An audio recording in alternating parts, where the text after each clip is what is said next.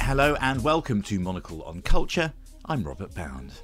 The worlds of commercial and art photography have historically occupied distinct spaces within the industry, but is that starting to change?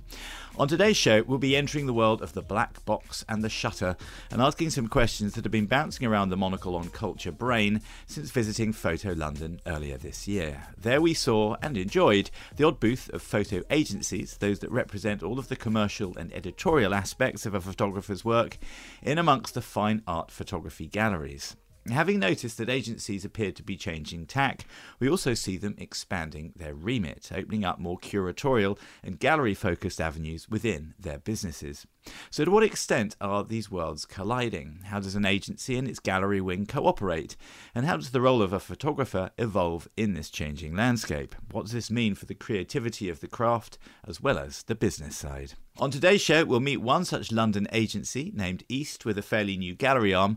We'll speak to Monocle's own photo director to get his take on the scene and speak to a wonderfully talented photographer to learn how he balances projects, what is worth a yes and what worth a no when titles and brands come knocking. First up on today's show is Matt Beaman, Monocle's very own photography director, whose editorial prowess is evident across the pages of the magazine and Monocle's sister publication, Konfekt.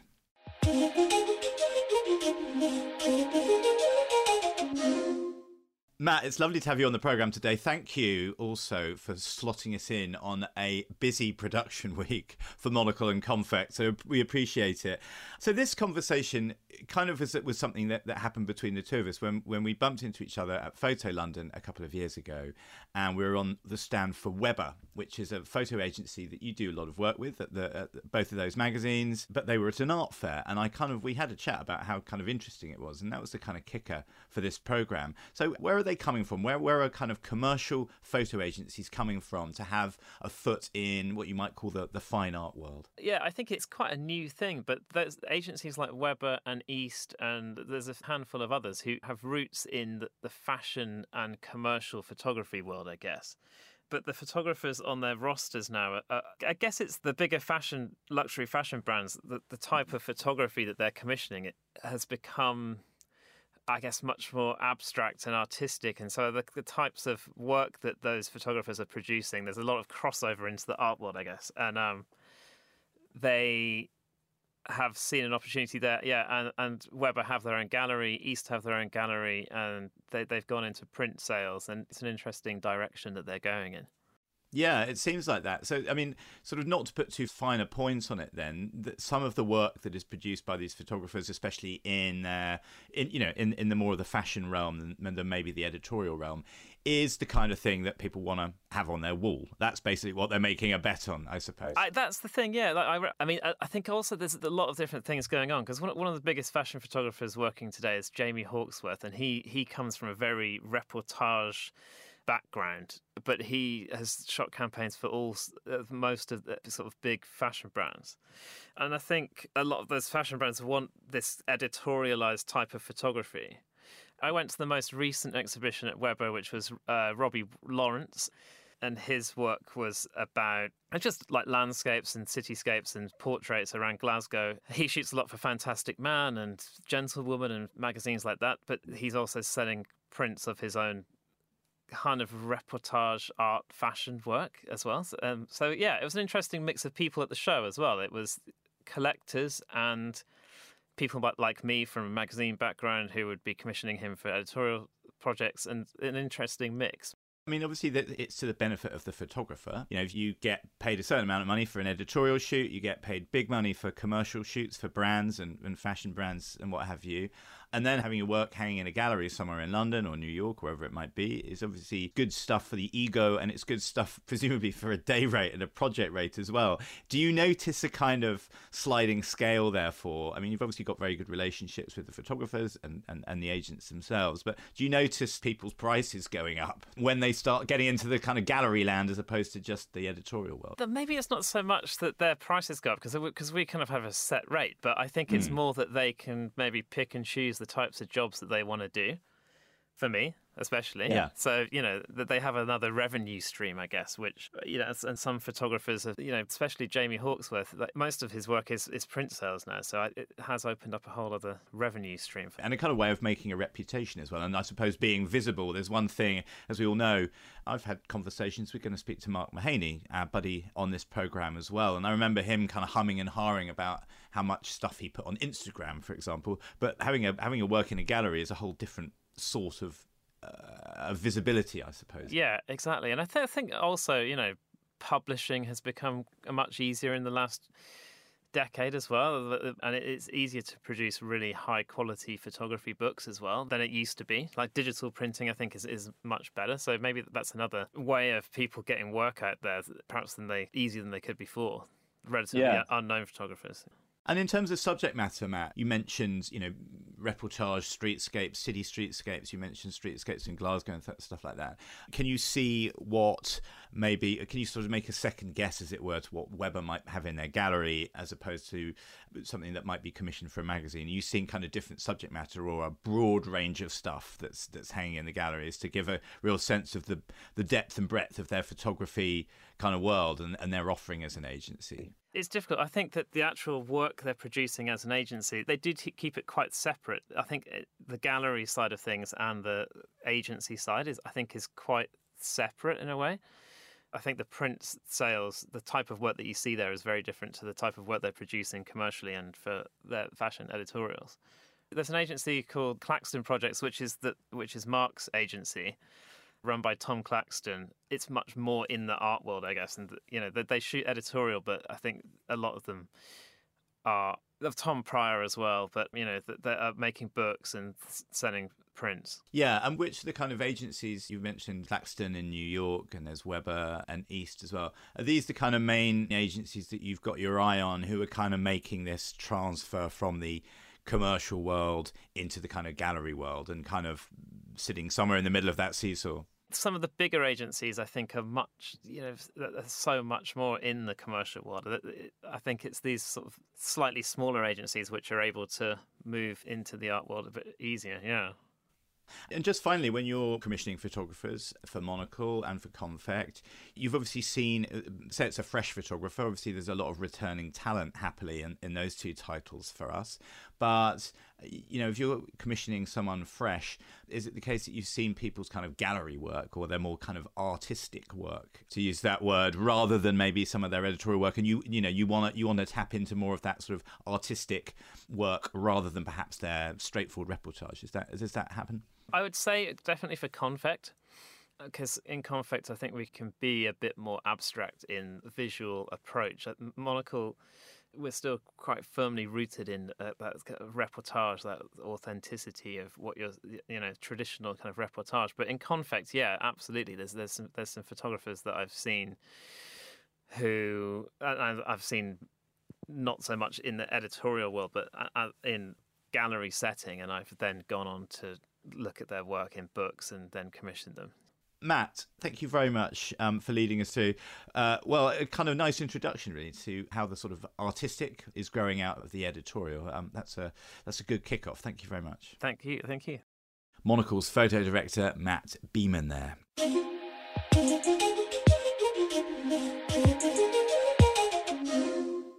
Next, we're going inside a photo agency, pioneering a new approach. Founded in 1996, East is a London and New York agency for creative artists. As well as a roster of varied photographers and specialists in moving image and set design, the company also has a gallery space named 1014. We went along to the agency gallery space in East London to meet Effie Price and gallery curator Jamie Shaw. And here's Jamie on his decision to rename the gallery when he took up his position. So East, I guess, have, they've been an agency for 20 plus years now. They've been in this space for about three and a half years. I was sort of instrumental in rebranding the gallery as 1014 when I sort of took over the responsibilities of this about three years ago.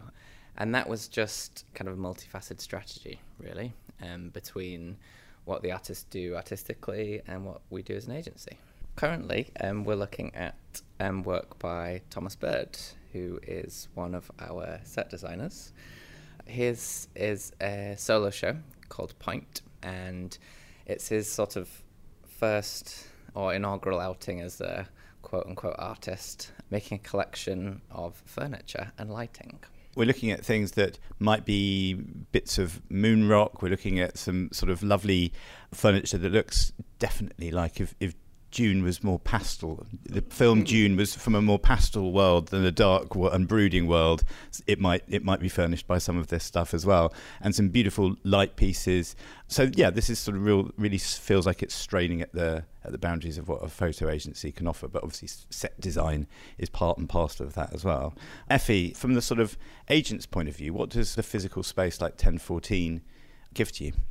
Yeah, this physical gallery gives a literal space in which artists of all kind of disciplines to explore their own practice and work on their craft. We had a couple of shows ago David Brandon Geeting, who developed, was working on this kind of concept, and it wasn't kind of sitting in a way that made sense to him. And having this space kind of gave purpose to this rework, and he kind of came out with the marble, which is now you know its own project in its own right. Nice, and presumably this is also a nice way of giving something back to your photographers as well. Being able to offer a show to people is a wonderful thing. You've got a sort of super broad roster of photographers and indeed set designers and different sort of artists on the roster as well. What what have you sort of had on so far in terms of in terms of all of your artists? Yeah, so I mean, we were kind of stunted. I guess Jamie will agree there with kind of how lockdown impacted the gallery. We've had a couple of group shows. We've had a couple of solo shows. This is Thomas's show is the kind of first set design show, which has really kind of set the mark for what is possible in this space. And there's a tool, Effie. I mean, this is a, it's a, it's a nice thing. The, the sort of you sort of mentioned lockdown and being able to have people come in and out, be able to show people, you know, potential clients, photographers' work, and indeed set designers' work and stuff. It must be a very potent tool having a physical space to to host people. Nothing's like a physical party to kind of get people together and have proper conversations in a room. So it must feel great coming back, but it must be a very, I'm presuming, a valuable tool for you guys as agents. Oh, totally. It's a kind of, you know, an opening night is an event where all these different elements and sectors come together and meet and on like such a personal level just seeing people again was wonderful. And to talk about what we'd all kind of imagined for 3 years and yeah to kind of be able to have those all those different figureheads and like-minded people but in different areas was is always continually project on project really really special it must be. It's one thing, you know, you're, you're representing photographers that work across editorial, commercial work, all sorts of different stuff. It must really be wonderful to see it kind of sing in a room. I mean, we obviously want to see it on the pages of magazines, online, all over the place, on billboards. But this must be, yeah, it, there, there's de- another depth to this, perhaps somehow. I don't, I don't know. Yeah, for sure. I mean, photography is a very, forgive the kind of almost pun, a one-dimensional kind of art form in that you know it's with commercial photography it's on like you say on billboards in you know in different arenas it's visible but it's a very personal thing to to view and consume. And so to have like this arena of you know it's almost like again cliche we're full of cliches today Joey. You know it's almost like if you think of theatre and being able to kind of perform you know, and see a crowd reaction for the first time, you're, you know, you're at an opening and you, an artist can literally see the reaction. Jamie, I mean, it's wonderful. The, these, you know, the photographers on East's list will be. It will be their stuff looks great at Heathrow Airport, looks great in, in Italian Vogue, etc., etc. But there's something kind of personal about having to open the door and be or be welcomed into a gallery and see it um, displayed properly lit in a in a different sort of space mm. like this. In terms of the photographers and all sorts of artists that you've worked with in this space, how have they reacted to it, seeing it, I don't know, artified, mm. as it were, rather than simply sort of editorialized? I think um, with all of the artists on the roster, they all do have a multifaceted process, which does include these editorial advertising as well as artistic elements. Having this room and this platform to to play with and um, have some space to do things. Um, it's been received really well from them all individually. I think with me on board as well, my motive really is to get them to concentrate less on kind of making marketable artwork that perhaps would be for sale in a stranger's home and to really kind of push what their own artistic ideas are about and to kind of loosen the puppet strings a little bit of in the the theatre of an art gallery and you know we have to sell x amount and we you have to be this and you have to be that um, i think the fact that we have this space and they have me it's kind of like let's just go for it like, let's see what happens and yeah. they really react well to it i think so you can you're encouraging them to be a bit bit weird and yeah. and go for it i mean that's a really interesting point effie. I mean most most of these most of your artists are working they're, they're commissioned to do stories for magazines. They're commissioned by brands to do things that, that they want them to do things in a certain way. There's a brief quite tight uh, sometimes quite loose but they're not that weird maybe all all of the time. It depends for whom you're shooting right? But yeah how does that work sort of for you commercially having being able to give artists a sort of space to experiment whilst also obviously having to respond to to briefs yeah, I think I think this is kind of the question of the moment, really. In that, I should have asked it first, shouldn't I? Maybe. We got there. Just this is the question. I can only speak from my experience in my world that I think that people are very quick and easy to kind of pigeonhole these kind of three distinct areas in that it's personal or it's fashion or it's commercial.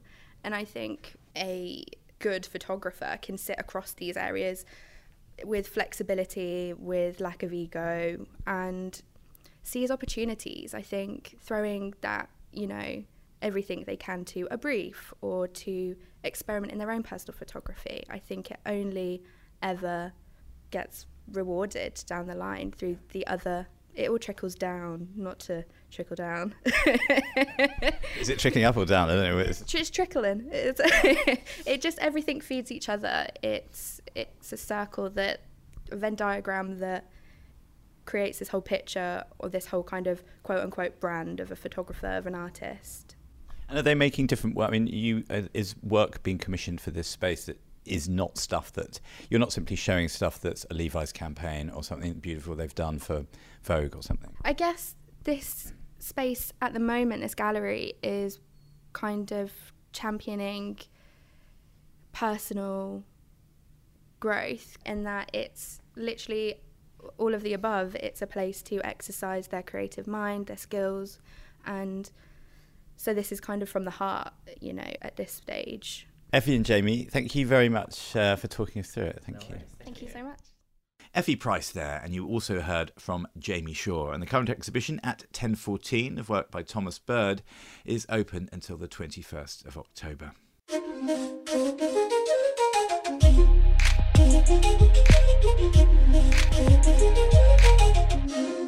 Finally, on today's show, we turn to photographer Mark Mahaney to find out just how, if at all, the changing world of photography may have changed the practice itself. Mark's projects span the editorial, commercial, artistic, and personal. From work for Levi's to a story capturing the faded golden age of Hollywood for M Le Monde magazine, to the stunning photography book in the Polar Night, to working with his own daughter in a project titled The Wooden House. Here's Mark. Mark, it's an honour to have you on the programme. And I wanted to ask you, first of all, you know, I explained to you the kicker for this program about commercial agencies, photographic agencies, sort of branching into the, the gallery world a little bit more than they have done in the past and things like that. You're at a place in your career where you can choose a lot more than, than many photographers. And I wondered maybe, first of all, how brands, how commercial projects, and how more kind of long term editorial projects, or whether learn the line blurs for you, like how you basically decide what to say yes to and what to say no to at this point in your career. Yeah, I think the metric changes sometimes. I mean, we just came through a pandemic when there was not a lot of work to be had with for anybody, and so there was a little bit of a moment there where I was less stringent and selective than I would have liked to have been just because I have made choices in life to have a family and have certain obligations. And but typically a project basically you know ideally has some sort of interest for me that goes beyond just the budget or it needs to feel like a, a, a, right fit. And, you know, this is obviously a very competitive industry, maybe not as competitive as like the music industry or acting, but it's a very competitive industry. And there's a lot of stuff happening within it at the moment around, you know, bringing equity and, and all of these things. And I feel like for me personally with work, if there's a project that I'm presented with that can feel like I can kind of more blur in the line of the end usage of it, where the the images or the project as a whole doesn't necessarily look like it was overtly shot for a commercial purpose or for editorial purpose or for a personal purpose where it can kind of have that line blurred where it could be used or seen as applicable to all of those things. And that has always been a goal for me. And i think it's a fair thing to say that to assume that it's a goal for a lot of people that there's often this sort of incongruence with the work that we're offered or even lucky enough to be offered to do commercially since the commercial work pays more than the editorial work does it often doesn't align with what it is that you you want to do for personal work or for editorial work and even what you're known for doing. And so for me it's taken a while to sort of thread that needle and I'm not fully there yet but I am definitely closer to it as time moves on. And I feel very fortunate for that and grateful. Yeah, no, it's fascinating stuff. I mean, aesthetically talking, you get to a stage in your career, I suppose, like like if you're a painter, like if you know you get to a point where if you're not careful, you become a brand, but also if you are careful, you become a brand. And people want, you know, kind of give me a Mahaney, right? They want something that is recognizably in the style of something that they've seen of yours elsewhere.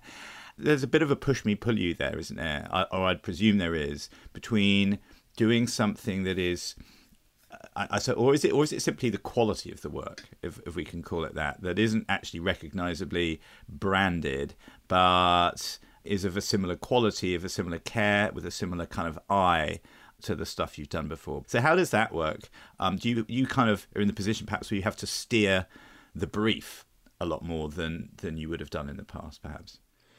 Yeah, uh, um, definitely. Un- unfortunately, by the time a p- commercial project makes its way to to our doorstep, the brief is already, you know, has gone through all these different iterations, and you know, budgetary stuff has already been decided, and there's um, unfortunately on a lot of jobs you know you're brought in because they want to look and feel of, of something that you do. They want you to have freedom in what it is that you're doing and you know to create something that's new and fresh for their company.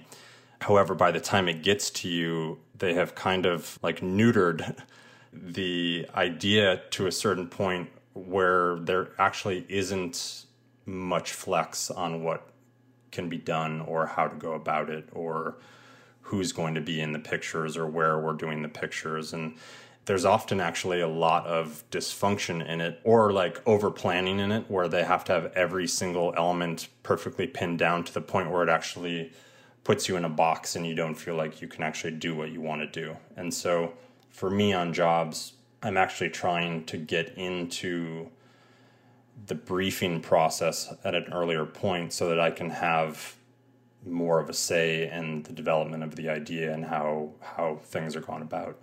It's a complicated thing, you know, in the editorial world that doesn't exist as much. In the commercial world, that exists more often than than I wish it did. Does that particular part of it feel like it's heading in the right direction for you uh, when uh, you know that if people want you to work for them with them that they're prepared to let you in on the creative process and the kind of whole grand plan that much earlier? Does it feel like the direction of travel for that is is going in the right way at the moment when perhaps brands need to stand out more titles editorial titles want to stand out more that they want to have you as a creative person as part of that thing rather than simply as someone that is on the wish list rather than perhaps a creative must have in a certain extent Editorially, I feel a tremendous amount of freedom. Some of it is freedom that comes by saying no to things, and you know, in saying no to to things, you're you're hopefully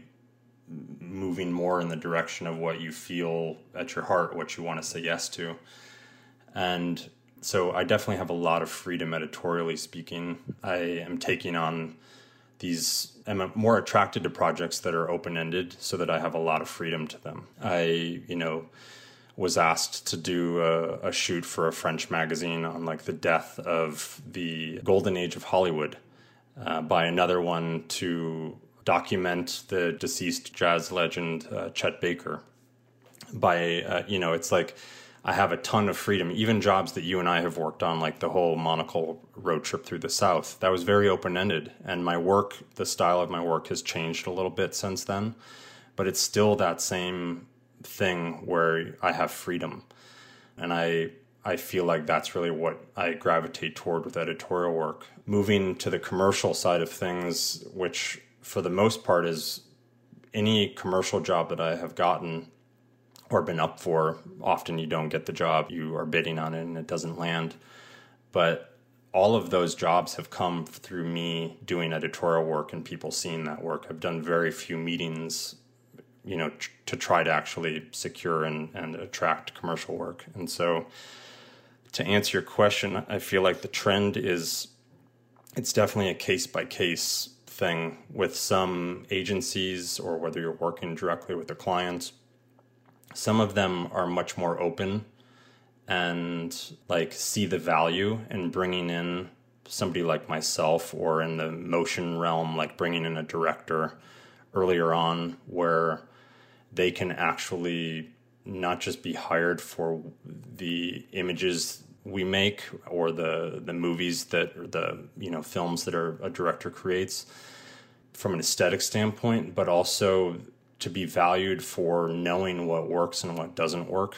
And the fact that that's actually a, a, a huge part of the success of, of a project or the fail the potential for failure of a project. So yeah, it's it's definitely a case by case thing. Sometimes places are very open to it and sometimes they're painfully not. You mentioned saying no there, and I suppose that's kind of in a way it's a that can also be a, almost an act of creativity in itself. Um, if there's a client that you don't align with, um, a lot of misdeeds, commercial misdeeds, are kind of hung under a kind of a, a glossy, a glossy commercial banner or brand banner. Um, is that kind of? I presume you're saying no a lot more than you're saying yes uh, uh, to a certain extent. Definitely. Um, I am partnered with you know, an agent, Tom Claxton, who I uh, thankfully align with on all of these matters of importance. And yes, there are a lot of projects. The majority of the things that come in, regardless of whether they're commercial or editorial, we we you know uh, gratefully turn away for whatever reason. And the majority of the time, it is not money related. It's typically because I am trying to shift my standards, even ethically and, and morally, with the companies that I feel okay about aligning with. And um, and so that's becoming something that's harder and harder. And there are moments where I have to kind of like shift those guardrails and, and sort of loosen the the um, you know the standards slightly, given the fact that I'm a freelancer and it's a very competitive world. But there are a lot of those jobs where we obviously, for the most part, do not say to a client, you know, where we don't believe in your company, we're not going to do this. Um, we come up with some other reason for it. But um, that aside, whenever we turn something down, we almost always try to recommend somebody else for it. I just wanted to ask you a couple of final questions, and one actually is when you're making beautiful work such as such as the stuff you do, um, you you have collectors, you know, you you you are represented um, um, by galleries, uh, uh, of course, you know, outside of the agency realm, we should say, uh, more fine art galleries. Um, what about where where your work ends up? You you have little control really about whose walls your work hangs on at the end of the day once it's been sold. How do you feel about that? I mean, you're slightly powerless as, as to that. That's not a company that you may or may not work for, even a title that you may or may not align with. That there's something uh, slightly out of the artist's hands when it comes to sold work, isn't there? Definitely. I think it's more out of the artist's hands when it's maybe a secondary sale or, or something like that, um, which, you know, I'm very new to that realm of the photo industry. It's only been, you know, maybe two years since I've been selling prints and being represented by a main gallery. But it's a tricky, you know, circumstance to be in. Again, you know, the, the term starving artist is not like a, there, there's a, legitimacy to that term and a lot of people who are in the fine art world do not have income coming in in from a commercial standpoint or even editorial standpoint and it's their entire bread and butter it's how they how they bring home money for themselves and for their family. And you know it's it's uh it's a challenge. You you might be presented with a commercial project for a company that you don't believe in but then your gallery and you turn it away but then your gallery is, you might be asked by that very same company you know we want to buy 10 prints to put in our lobby and the gallery is excited to say yes to it and and you know there, there's that conflict there. Yeah i hear you mark. It's only right and proper that we talk about this stuff but i want to I want to tell our listeners as well that there is such a, an incredible joy in creating such unique images that you put into every picture that people will be able to see on your website and in any prints that they're interested in buying as well through any of your galleries. We should point that out to our to our listeners as well. And uh, and personally, obviously, I've been lucky enough to work with you on on a couple of big stories, and and uh, people will be able to see those things. And for the time being, Mark, we'll leave it there. But thank you so much for being so sort of honest and patient with your answers. It's quite a, a thorny subject when you get to a certain level, right? And, and, turning stuff down and reasons for that and stuff. So thanks for being um, so honest with your answers. Of course. Thanks for having me. That was the photographer Mark Mahaney, and head to markmahaney.com to look at his stunning work. For commissions, he's represented by Claxton Projects and Gallery Wise by Kominek in Berlin. And that is it for today's show. My thanks to Matt Beaman, Effie Price, Jamie Shaw, and Mark Mahaney. Monocle on Culture is produced by Sophie Monaghan Coombs and Steph Chungu, and Steph also edits the programme. We'll be back at the same time next week. But until then, from me, Robert Bounds, thank you very much for tuning in.